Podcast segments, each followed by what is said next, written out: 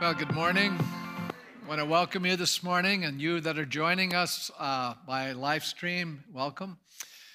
Why don't we stand as we go to the Lord in prayer? And I just really believe that we're living in a moment where we, we can't pray enough. Amen. We're at that stage, and I'm going to talk a little bit about that this morning. and I sense that even as COVID is ramping up for the third time, and it seems like it's even more uh, infectious, and more people are contracting it across the globe, actually. I've been following other countries, lots of challenges in our world today. Maybe you're here this morning and you have a challenge in your life, and just with an uplifted hand, you say, I want to just bring this challenge before God. I want, I want God to hear my heart this morning. I want to lift them before the Lord. So, Lord, we just thank you this morning that you're such an amazing Father, that you care about every need. There's nothing in your mind that seems too small, nothing too great, nothing impossible with you, Father, so we can bring all of these challenges before you. We pray for our world today. There's such brokenness, heartache. Um, and our response so often in times of difficulty and crisis is generally uh, a struggle. Lord, a lot of people are battling fear and discouragement and despair. And I just pray, Father, that today you would purvey hope and encouragement and strength, and that we would not feel powerless, Lord, but that our confidence in you would rise up within us, Lord, and that we would be a part of the solution to our world's troubles and trials, Lord, that as we participate with you, as we are engaged with you, Father, as we're taking our, our um, understanding from your counsel, Lord, help us to be a model in a time of perplexity and confusion in Jesus' name. And God's people said, Amen. Amen. You may be seated. I'm going to have you turn in your Bibles this morning. We're going to look at uh, the book of Daniel, chapter 10. In Rumors of Another World, Philip Yancey tells a short story by a Spanish writer by the name of Carmen Code and uh, Cord. Sorry, Cord tells of a young woman who gives birth to a son who's blind. And she doesn't want her child to know that he's blind or has any, this kind of a disability. So when she informs all of her family and their near neighbors to help them to avoid using telltale words such as light, color, sight. And so the boy at first grows up totally unaware that he has this dis- disability, just assumes this is the way everybody's functioning. And then one day, a young girl jumps over the fence and spoils everything by using all the forbidden words. His world is shattered in the face of this new reality. And then Yancey goes on in modern times, Christians resemble the strange girl who brings a message from outside. To a skeptical audience, they bring rumors of, no, of another world beyond the fence. And that world is actually a supernatural an invisible world that many people wonder if it really exists, especially people who are what we would consider materialists, that what you see is all there is. And yet, we recognize that there's a growing interest in the paranormal today, especially in the last 20 years. It just seems to be intensifying. We see it in the media. Uh, there's a, an interest in that which is invisible. People are curious. In May of 2002, in a Harper magazine, there was a very interesting statement that supported the idea that what we see is only a fraction of what actually exists in our world. And the quote was that they estimated um, the estimated amount of matter in the universe determined this year to be invisible was 98%. Now, I don't know about you, but that's a startling statement. What, what it means is that what you and I see is only 2% of all of the reality in our universe. I mean, that's kind of a shocking thing. And yet, the scriptures actually teach that that which is unseen is more real than that which is seen. That which is unseen is eternal. That which is unseen uh, is really what's defining and determining that which you and I see, which is also very temporal. Daniel 10 brings us behind the scenes to understand that there are actually spiritual entities that are at war with God's purposes in our world. I think that's an important point. We need to be aware of that. And so I think a lot of us right now are frustrated and upset, and we're trying to, you know, tackle issues that seem beyond our grasp and we're trying to control it in our natural understanding and human beings we're trying to manage these medical issues we're trying to somehow you know salvage our economy we got all these things happening at one time and yet what i'm going to try to bring across this morning is that the problem is actually larger than that we're in a cosmic struggle and it's spiritual in nature. Dr. Longman reminds us that the Bible as a whole calls us to a life of a warrior in a world of conflict. How many go, wow, I didn't sign up for that? But the moment you and I become a child of God, the reality is we're in a spiritual battle. And so, for many of us, with COVID interrupting into our world, we've, we've kind of moved away from the idea that life is a playground to all of a sudden, maybe this is the true picture that life is a battlefield. And that you and I need to be more engaged in understanding this conflict that we're experiencing around us all the time. And we're wondering, is this normal?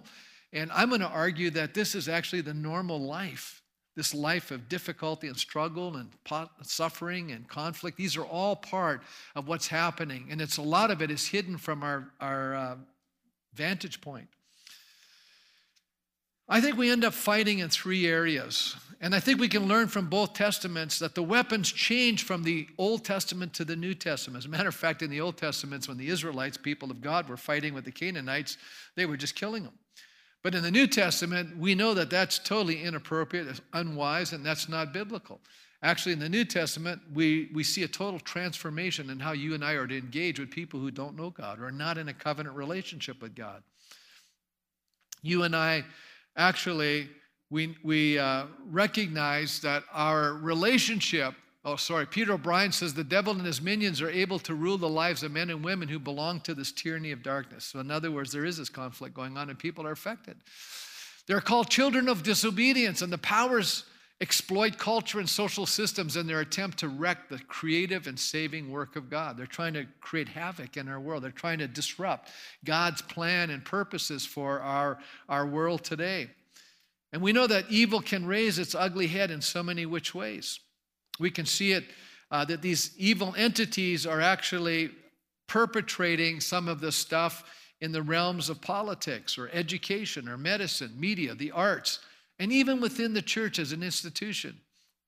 Evil can raise its ugly head, but before we can decry the, the, the, the institutions where we see evil raging, I think we need to look no further than our own families, or even maybe even more deeply than that within our own soul. Because the battle is actually being fought within ourselves. And as children of god we recognize that before we came to christ that we were being controlled by our own sinful desires and impulses and nature. But when we came to christ god's spirit came inside of us. God gave us a new nature.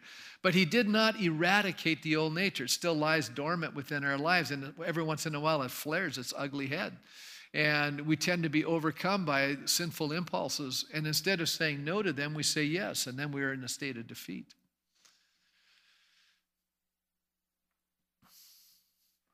So, whereas in the Old Testament, when we're relating to these people, as I've already mentioned, the Canaanites, in the New Testament, our engagement with people is within the context of the gospel.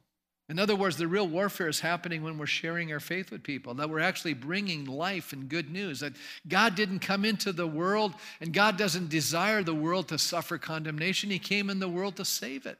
And you and I are his agents in this world, bringing this amazing message of God's love and grace into people's lives. And that's the way, that's one of the great weapons that we fight with, sharing the good news of Jesus Christ. And we need to do so with, as we're going to find out when I preach in Peter, with gentleness and with respect. That's the best way to engage people. Dr. Longman points out that there's a part of us that still acts as if we're part of this world rather, rather than pilgrims looking forward to the realities of heaven. So it seems that we, we tend to allow what we see to define our lives far more significantly than that which we internally know from Scripture that there's more to it than that, but we end up defaulting to getting sucked into this vortex of challenges in our own culture. And we many times handle it improperly or we, we become paralyzed by fear. We know that there are evil forces that are in conflict against God's people and God's kingdom. And so we're going to raise the question how does that really happen? How does that transpire? And as we look into Daniel chapter 10, we're going to see that there are huge empires at work, that the enemy is controlling in some ways. He's got, he's influencing. I, controlling maybe is not the right word, but influencing in very powerful ways. And Clinton Arnold, biblical scholar, writing on this area, he says this to know, uh, but the both the prince of Persia and the prince of Greece in these passages are not references to human rulers, but to angelic forces. There's a clear consensus among Bible scholars on this um, foundational point. When the angel reveals to Daniel, what the angel reveals to Daniel only whets our appetite for more insight into the nature of this heavenly warfare. But more is not given. What the book of Daniel does impress upon our hearts and minds so clearly is the absolute sovereignty of God and that He is in control of world history. And we'll see that in the final two chapters, so we won't be talking much about them. I'm just going to allude to those things. God knows and predetermines the succession of empires. Isn't it interesting when, you know, God appears to Daniel, is concerned about his present history, but God wants to show Daniel something even more significant, what's going to happen to the people of God in the future. And he takes us right to the end of the age. And in that, we see one succession of empire after another, which I think is very fascinating. And yet, when we get to the very end of it, what we realize is that God's kingdom emerges. And we know from Scripture and we know, looking at now from our vantage point from history, how great the kingdom of God really is and how wonderful this kingdom is, is really expanding in our world. And that kingdom will never end. And that's the hope that you and I have. And we can live with this amazing consolation, this, this encouragement. And so that's what I'm going to try to convey to us today that you and I don't need to live in despair.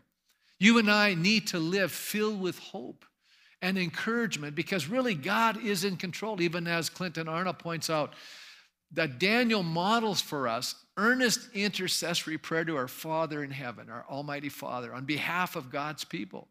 And this makes a dramatic difference. So, in other words, you know, you and I are not just passive little pawns in a chess, you know, piece that's sometimes how we feel. But the reality is that we're participants with God in this amazing cosmic struggle. And as you and I engage in prayer, that we actually become involved in this amazing process. And so there's an encouragement for us not to just be passive or be in despair or feel like we're helpless and there's nothing we can do about life. But the reality is, you and I can actually participate with God's forces to see his kingdom continually move forward. So, how does our prayer make a difference in this cosmic struggle? And what can we learn from Daniel's approach to the challenges he and his people were facing in that time of exile? See, Daniel was actually taken into exile, he was taken into captivity where there were many limitations and restrictions in their lives as God's people. Doesn't that sound kind of similar? Doesn't that sound eerily similar to where we're living right now, where we have these restrictions and limitations? So, this is not foreign to what's happened in the past, folks. And I think we need to get a hold of that. What can we learn from people in that state? What we can learn from Daniel and how he responds to these restrictions and limitations, I think are extremely important for us today. And so in the book of Daniel here in chapter 10, I think we see two elements that will bring encouragement in a season of distress. And I think this is a season of distress. I think right now people are weary. I think that, you know, we're, we're, saying, really? The third wave? And it's actually moving faster and more dramatically than the first two? I think it's kind of, you know, people are just like, they, they feel overwhelmed by it. So let's take a look at what God's word has to say for us so we can move forward. I think the first one is simply to pray and fast while seeking God for answers. Often we see prayer as the last resort in our life. Usually, when we're in a crisis, we start praying, you know? Isn't that kind of how a lot of people operate? When we're under a lot of pressure, okay, now we'll pray. Or maybe we feel like prayer is a waste of time. You know, listen, Pastor, we, you get us praying and praying and praying, but we don't seem to think that much is happening as a result of our prayer. Maybe we feel like, you know, I've been praying a long time for an answer and nothing has occurred so far, and I feel like just packing it in and giving up. And then often in, in, in a demand of a busy life with all kinds of challenges, we just want to roll up our sleeves and go to it, right? Right? Isn't that how we are? We just want to get on with our day or if we want to tackle these problems with our natural understanding, you know? We're going to do something about this. We got to, we're going to act on this situation. And many times when we do that, we just make things worse. Or maybe we feel so paralyzed and, and frustrated that it just immobilizes us and we don't know what to do and we sink into despair and discouragement. And yet the scriptures point out over and over again number one, the battle is the Lord's. How many are thankful for that? That you and I are operating not from a position of uh, defeat, we're operating from a position of victory. What Jesus Christ accomplished on the cross, he defeated the powers of darkness. We need to keep that in our minds. When Daniel was praying, he was before the cross. You and I are functioning from the cross, which is a different position entirely. And I think when we take a look in the Old Testament, we see a kind of a pictorial image of the power and nature of prayer. And I love the story. And I'm sorry I don't have the PowerPoint for it, but uh, I was thinking about that this morning and I slipped it into my notes. In Exodus chapter 17, you know, the story of the Amalekites attack, attacking, uh, and, and attacking the Israelites in the wilderness. And we read the story Joshua fought the Amalekites as Moses had ordered, and Moses, Aaron, and Hur went up to the top of the hill. And as long as Moses held up his hands, the Israelites were winning. But whenever he lowered his hands, the Amalekites were winning. When Moses' hands grew tired, how many know if you keep your hands up long enough, they will grow tired? And when they grew tired, they took a stone. This is uh, both Aaron and Hur. And they put it under him and he sat on it. And Aaron and Hur held up his hands, one on one side and one on the other, so that his hands remained steady till sunset. And Joshua overcame. So Joshua overcame the Amalekite army with the sword. We get a picture that every time Moses' hands were up, they were winning. Every time his hands went down, they were losing. And so Aaron and Hur saw this correlation and they decided we got to keep his hands up. And so they assisted Aaron, uh, Moses by holding his hands up. Now, when we read that story, go, what in the world is going on here? Doesn't it sound like a weird story to you? You know, it seems like what was going on on the top of the hill was more important than what was going down below. Even though that people's lives were at stake down below, even though the battle was going down here, I think it's a picture of the way life works. You and I are kind of fighting bat- battles down here below, but up above, there are people engaged in prayer. And how do you know that they're engaged in prayer? Because the Apostle Paul says something to this effect in 1 Timothy chapter 2 verse 8 when he says therefore I want the men everywhere to pray lifting up holy hands without anger and disputing. Do you know why people are so angry today and why we're have, there's so much disputation right now and there's so much polarization? It's real simple. We mustn't be praying. Because if we're praying, we're actually doing what the scripture is teaching us here. We won't be doing it. God doesn't want us praying with anger. God wants us to actually learn how to pray. And so the elevation of our hands is actually a posture of prayer for the Jewish person. That was the posture of prayer for the people of God. And so when you and I are praying, what we're doing is elevating our hands, and what's happening is it's having a deep impact in what's happening in the natural realm. You know, I have a little saying that, you know, whatever's going to happen in the physical realm is preceded by what's happened in the spiritual realm. If you want to win the battles on earth, you got to pray and see the spiritual arena addressed before you're ever going to see the outcomes in the natural arena. And so Daniel understood that prayer was a key in dealing with the uncertainties of life. How many here could say that life is filled with uncertainties? And I'm telling you right now that the key to handling this moment of uncertainty is that you and I would engage in prayer. What we often don't understand is that all our human efforts come up short, is that we're actually battling against spiritual entities that are influencing behind the scenes. And when we find then we then we find things exasperating and we just can't seem to get ahead or we just don't seem to see things get resolved. How many have ever been like that? You know, I'm praying right now for certain things and I'm going, this is so frustrating. I haven't seen any movement on certain fronts for a long time. Anybody relate to this? And I'm sure Daniel felt that way. You know, and what's the answer? Don't give up. Don't stop praying. Just keep going. And we're going to see that in the story in Daniel chapter 10 here. Uh, I think the power of putting the things of the Spirit first, focusing on prayer, we only learn this as we mature in our Christian life. You know, it's interesting in Daniel chapter 10, most scholars believe that he was between 84 and 85 years old. So he's not a young person in this story, but Daniel knew the value of seeking God. As a matter of fact, Daniel first came into the first great empire, Babylon, when he was a teenager. And so he actually lived through four or five reigns of different Babylonian kings. And now we get him to uh, into the Persian Empire, which is at the very end of, of his life. And in Daniel chapter 10, we read in verse 1 in the third year of Cyrus, king of Persia, a revelation was given to Daniel who is called Belteshazzar. You know, I just kind of point out something to us. Belteshazzar was his Babylonian name. That's the only time it's used here at the end of his life. Now, think about this. He's taken into captivity and given him a different name. Nebuchadnezzar, the king of Babylon, gives him this name. This is a name of a Babylonian god. How many would like to have your name changed into the name of a demonic power? You wouldn't like it very much.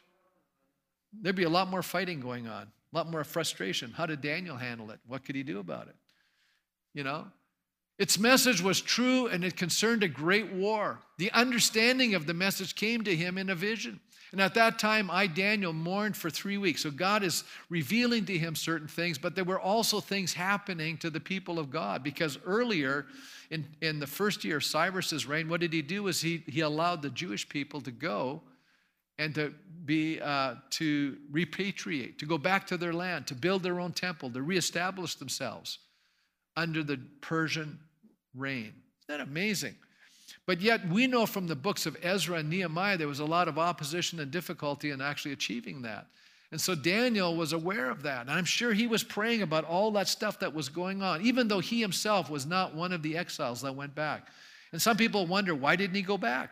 Well, maybe it was his age, or maybe it was the responsibilities he held in court with the Persian government. We don't know. It says here he mourned for three weeks and I ate no choice food, no meat or wine touched my lips, and I used no lotions until all the three weeks were over. So Daniel was actually fasting. Now, he wasn't totally fasting foods, but he was certainly limiting his diet, was he not? And so, in a sense, you know, people call this the Daniel fast because there's a limitation in what he's eating for the 21 days. And while he's doing that, he's doing it for a reason. And I like what Daniel Wallace says. In Old Testament times, people took seriously the idea that physical fasting helped them as they sought to receive revelation and guidance from God. Now, why do you think that might be important? Well, because I think a lot of times we spend an inordinate amount of time in our day around food. Does anybody realize that? You know, you got to shop for it, you got to make it, you got to eat it, you got to clean up after. And when you do that three times in a day, it's amazing how much time you've used just in feeding your body. But when you don't do that for a couple of days, like that's why we have these days of prayer and fasting, you have a lot more time on your hands. When people say, Pastor, I don't have time to pray. Well, if you fast, you'll have time to pray. If you thought about that, you just use that time differently, right? Gaining insight and discernment for our times and our circumstances. How many think we probably need a little insight and a little wisdom how to handle this moment of time? I think we need to seek God and ask Him, what should we be doing? And I think it's powerful when you and I do it collectively. Because sometimes when we do it individually, we come up with ideas and maybe they're not right on. But I've noticed over the last 23 years since I came back from the States and have been the pastor here, we've done a lot of seasons of fasting and prayer in this church. And I've noticed one thing as we've gathered together different nights, it's amazing to me how many times a theme emerges in those evenings. That God's Spirit kind of just kind of shows us where, what we need to be focusing in on. It's really been amazing to me. And so I think that there's wisdom in the multitude of counsel. We learn from Daniel that there are things that are concealed to us, and the only way to understand what is happening is through spiritual effort on our part. This introduction to the vision shows us the importance of seeking God. It also suggests to me that there are things that God conceals and will only reveal them to those who earnestly seek Him. Do you know God is a rewarder of those who earnestly seek Him? He says, but without faith, it's impossible to please God. And you have to believe that He is and that He's a rewarder of those who diligently seek Him. God calls us to seek after Him. And isn't it interesting when Jesus came and was preaching, He talked in parables. And in Matthew 13, we read the disciples said to Him, Well, why are you speaking to people in parables? You know, it's not that clear, Jesus, what you're trying to say. You know, and he said, The knowledge of the secrets of God, the kingdom of heaven has been given to you, but not to them. What did he mean by that? He said, I'm not just going to give out these beautiful pearls and people are just superficial about it. You know what's going to happen? They're not going to get it. But people who are earnest about knowing the reality of these truths will persevere and understand what I'm saying and will embrace them.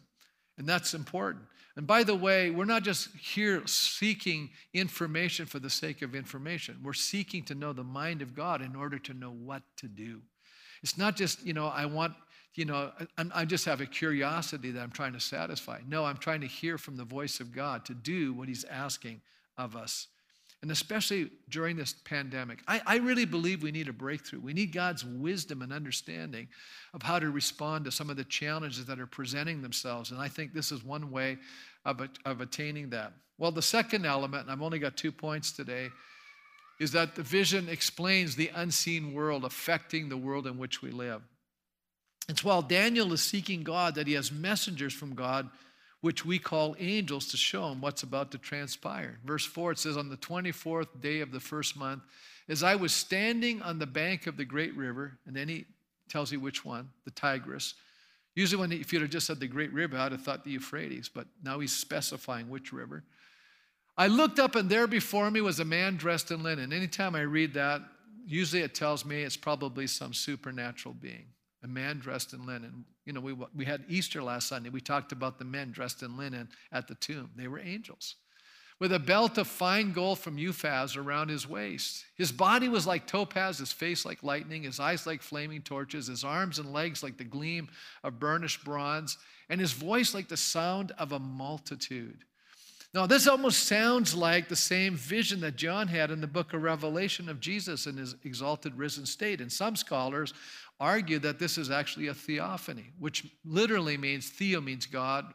It means a pre incarnation uh, appearance of Jesus Christ. And there are some in the Old Testament. But I don't believe that that's what's happening here, even though it looks like it. And the reason I, I, I don't believe it, and, the re- and other scholars don't believe it, and I agree with them on this, is simply this. Because this angel is hindered from coming to Daniel for 21 days. And I really believe if Jesus wants to go somewhere, no, no, powers of darkness will ever be able to hinder him. So I, I think this is a, um, uh, an angel. And I would even probably uh, uh, mention that in chapter 9, verse 22 of Daniel, one of the angels that keeps coming to Daniel over his lifetime is the angel Gabriel. Gabriel, isn't that interesting? Who is Gabriel? He's one of what we call an archangel or one of the more premier angels. He's an angel that stands at the, at the seat and near the throne of God. He's one of God's premier messengers. He's the one that came and brought the message to Mary about the birth of Jesus. So here he is bringing us very significant message to this man Daniel. It says, I, Daniel, was the only one who saw the vision. Isn't that interesting? Now, why was that? Well, that's, that's very typical. We'll see that in another situation. Those who were with me did not see it, but such terror overwhelmed them that they fled and hid themselves. This is one of those experiences when the super, supernatural breaks into the natural world. You feel like the hairs in the back of your neck are standing straight back. These guys were petrified. This was a little bit of an overwhelming experience. How many could appreciate when the supernatural breaks into the natural? It'll probably get your attention. And it'll probably freak you out a little bit. Because every time I read about angels showing up, it is a little intense. They didn't see the angel, they didn't see the vision, but they certainly knew something supernatural was happening.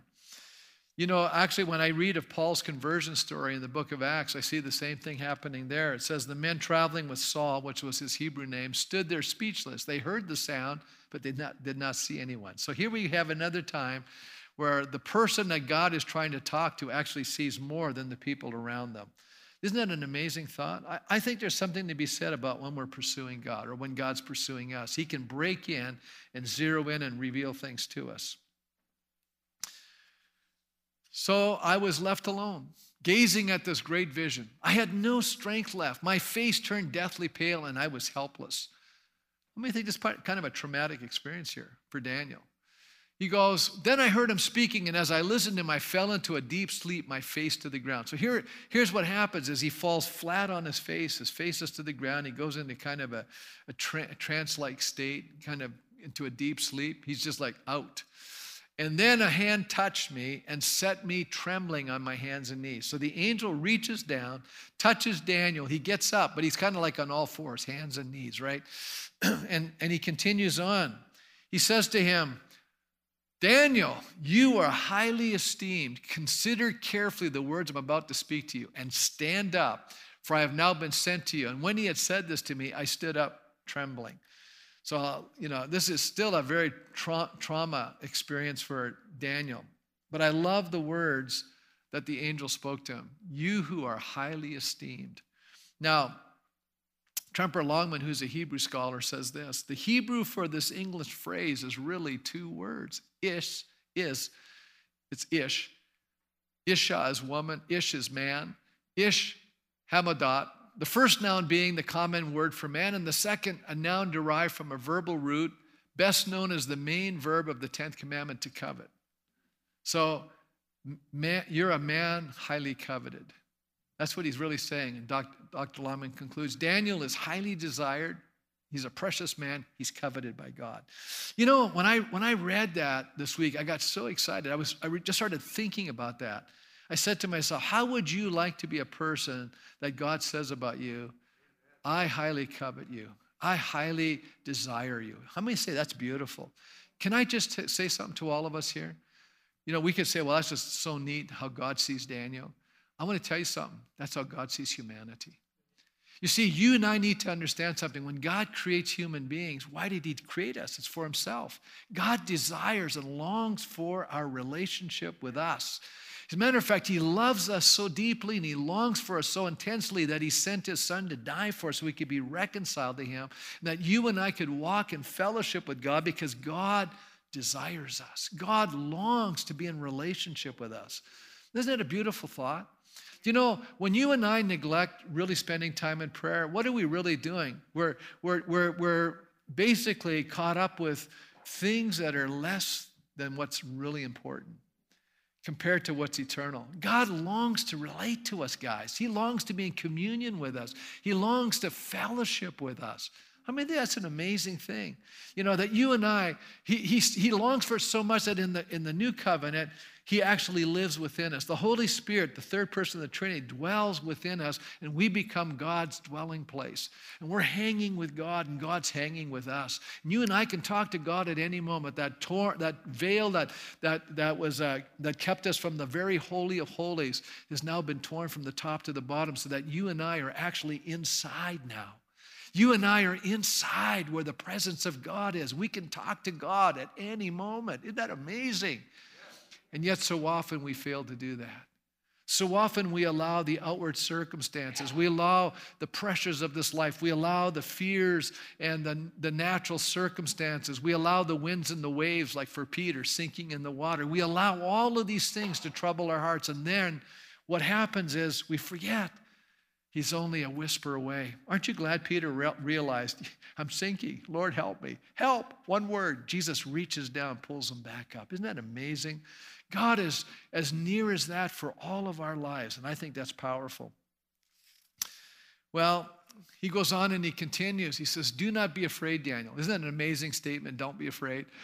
I don't know about you, I was reading this morning in my own quiet time, and over and over again, I keep hearing these words be, don't be discouraged, don't be afraid. I mean, those words are over and over and over again in the scriptures. That just tells me, as human beings, where we tend to be extremely fearful, apprehensive, anxious right? We're worried about things. We're concerned about how life is going to play out. Can I say to you that God is more concerned about your future than you are? God already knows where you're headed. You and I need to learn how to trust Him. You and I need to learn how to relax and let Him take us to our destination. He'll get us there.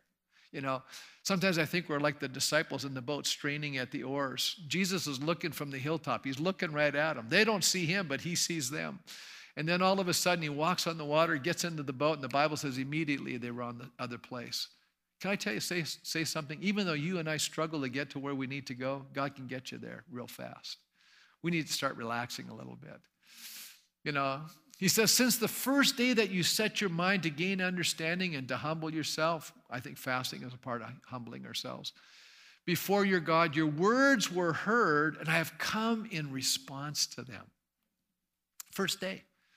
But the prince of the Persian kingdom resisted me 21 days. Then Michael, one of the chief princes, came to help me because I was detained there with the king of Persia. So, the king of Persia, okay, the prince of the Persian kingdom, he's talking about a spiritual entity here influencing the Persian king. Now you have Gabriel hindered from bringing God's answer immediately. It's a beautiful picture why prayer sometimes is delayed. There's a spiritual battle going on in the heavenly realms. But here we have a picture of Michael, who is actually the angel, the, you know, the, the angel who is responsible for Israel. He goes in and joins in the battle, and it allows Gabriel to slip away and go down and talk to Daniel to say the message or give him the vision that God wants him to hear. And so, chapter 10 is really the introduction. Chapters 11 and 12 describe the vision. What's the vision, Pastor? How these various nations rise and fall, rise and fall. But in the end, God's kingdom prevails. I love how Tremper Longman reminds us that this vision is to teach us that in spite of present appearances, God is in control and will win the victory. Come on now. We need to hear this. In spite of, despite present appearances, God's going to win. And that's what you and I need to know. So it's not that you and I war against these territorial spirits. That's not what the point is. I think a lot of people, you know, they got into that about 30 years ago. That's not what it's about. I'll, I'll let the angels fight with the angels. That's not our job. Our job is to pray and participate in God's agenda. And when we do that, I think we're, we're, we're basically allowing God to incorporate us into the battle. That you and I can be a part of God's plan. He doesn't want us to just sit on the sidelines, He wants us to share in His kingdom. So he said, Do you know why I have come to you? Soon I will return to fight against the prince of Persia and when I go, the prince of Greece will come. So, in other words, he said, My assignment is to fight against the prince of Persia. But eventually that empire will fall down and, the print, and then Greece will rise up, and I'll have to fight against that territorial spirit. Now, why, why do you think this is all important? Well, let me just point out something to you. You know how when I look at Persia, I have a tendency to see Persia as favorable to the Jewish people. Don't you see that? You know, they allow them to go back to their promised land. It seems like God raised them up for that purpose. But I want to point out a few things to us and how the enemy works, even in what I would consider, you know, an environment where you think these guys are for us. Let's just point, I want to just bring a little thought. There's a reason why there's warfare going on all the time. And that every human institution can be under the influence of Satan at any given point. Let me bring you back in time. This is before this is a little later on when Xerxes is now reigning. Look what happens. Haman arrives on the scene. He becomes one of the key leaders in the Persian Empire under Xerxes.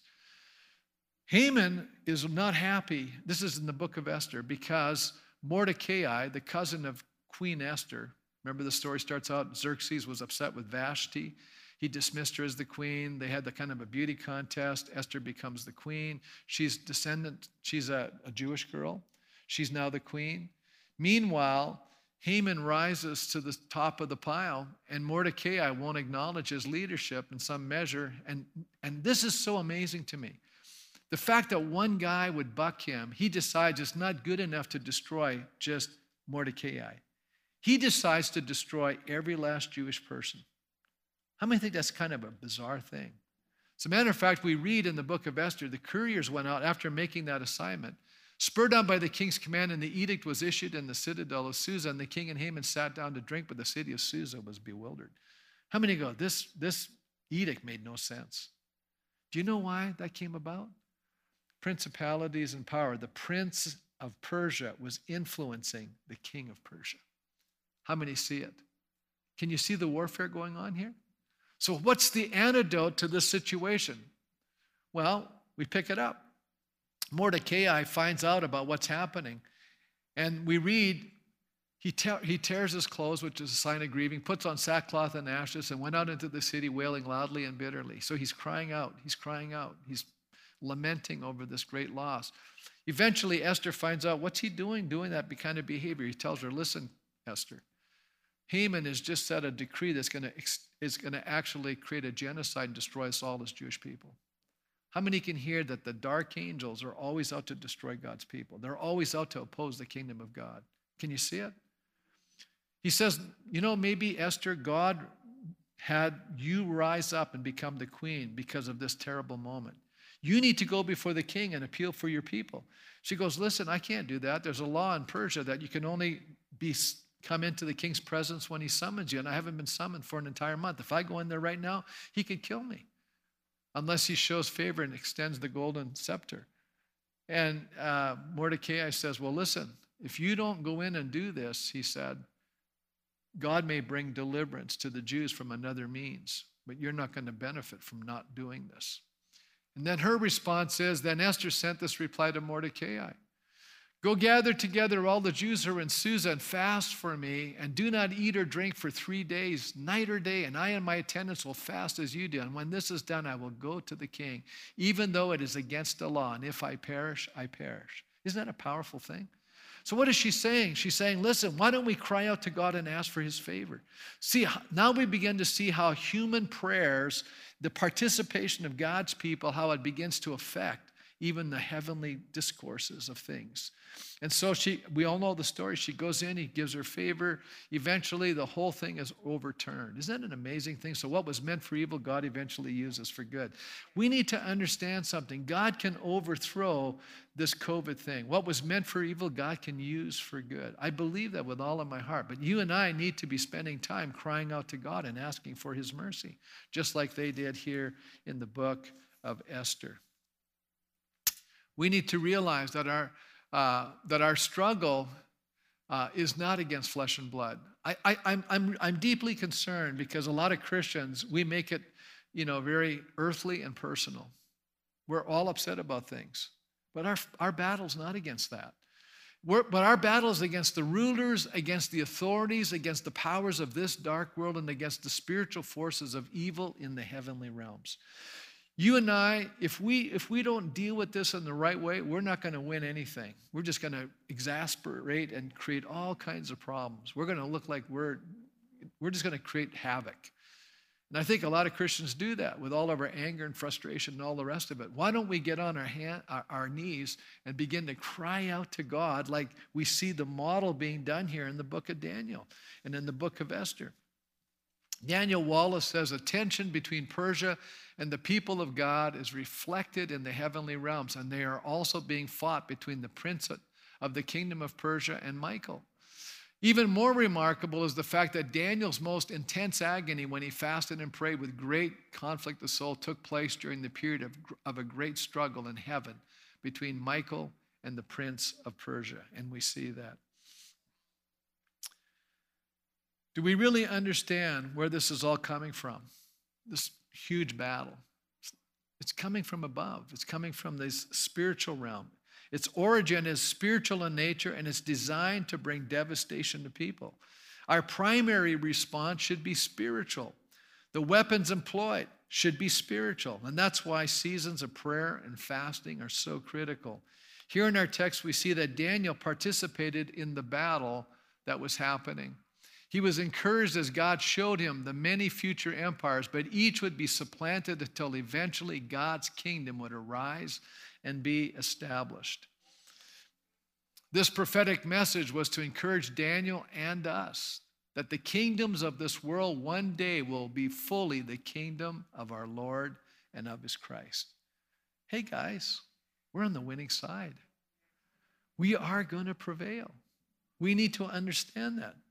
So, what's the takeaway from the text today? Well, the idea of what is transpiring on earth is a reflection of the spiritual conflict happening in the spiritual realms, number one. Our participation in prayer is part of the great conflict and solution to the issues that are before us. Are we seeing that? Can you see Daniel's prayer, God's answer, God's revelation, and then what God does while Daniel's doing that. And you know, this battle is a continuous battle. You know, we act like, okay, we just won that battle back here, but it seems to keep creeping up over and over and over again because there's many battles. Do you think the enemy is going to stop fighting? You know? No, he's not.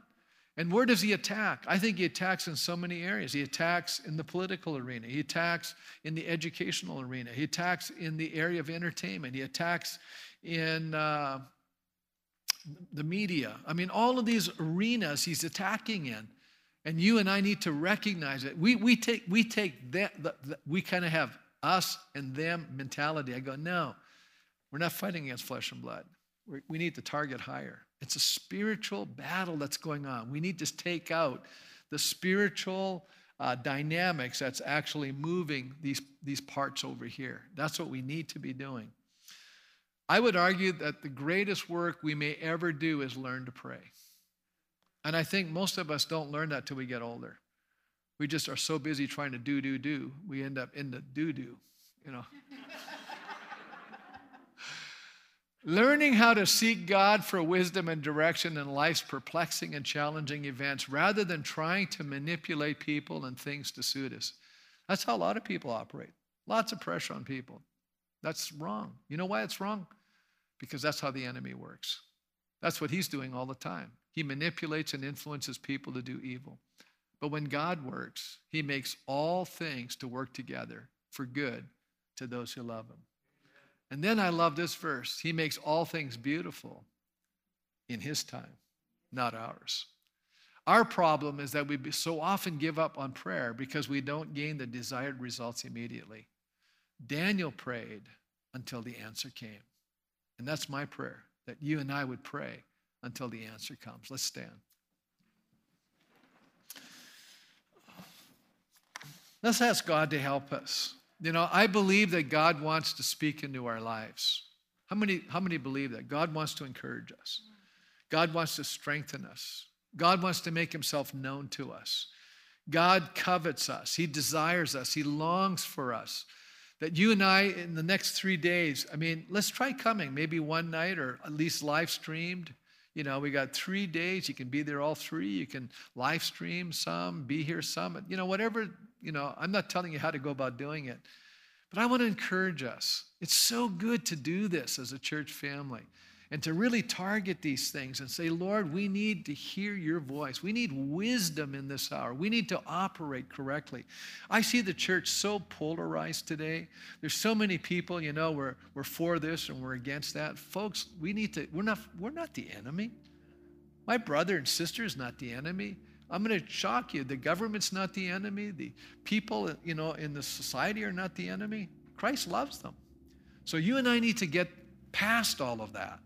We need to recognize we do have an enemy, but it's a spiritual entity. And the way to engage it is the way I'm suggesting this morning that you and I come to God in prayer and allow God to begin to break things into our hearts and show us the tools and the means in which we can help people. You know, sometimes repentance is a tool that I need to use. Sometimes walking in humility is a tool I need to use, right? Yeah, fasting is a tool. I'm just saying, you know, sometimes it's taking thought captive that are in my own mind and making them obedient to Christ because the battle's going on in our thinking. And the enemy's battling us right there in our thoughts, and he's bringing discouraging thoughts or, you know, angry thoughts. And if we don't take those things captive and make them obedient to Christ, we're going to lose. We're going to be part of the problem and not part of the solution. How many here say, I want to be part of the solution? I want to collectively hear the voice of God, not just individually and run off and think I got all the answers. No, I want to do it collectively. I want to hear from God, and I want to hear from God not only directly from the Bible, but from my brothers and sisters. And as we're praying together corporately, I believe God will give us wisdom and discernment and discretion. He'll give us understanding. I believe that with all my heart. So, Lord, we thank you this morning as we leave this place, recognizing that our battle is not against flesh and blood. It's not against even a virus. It's not against uh, people that are trying to tell us what to do or what not to do. Lord, our battle is really in the heavenly realms. And Father, I pray that we will get so in step with you. We'll be like a Daniel of old, Father. We'll recognize the importance of crying out, seeking you, mourning, fasting, praying, weeping, Lord, calling out on behalf of the afflicted, the sick, the discouraged, the despairing, the fearful, the unbelieving, whatever the issues are, Father, the doubt. I pray today, Lord that you will put it in our hearts to seek your face with all of our hearts, that we might know your purposes collectively, not only for our communities, our province, and our nation, but even for our families and our individual lives. Lord, that you will distill things down into our hearts so that we will know what you're asking each and every one of us to do.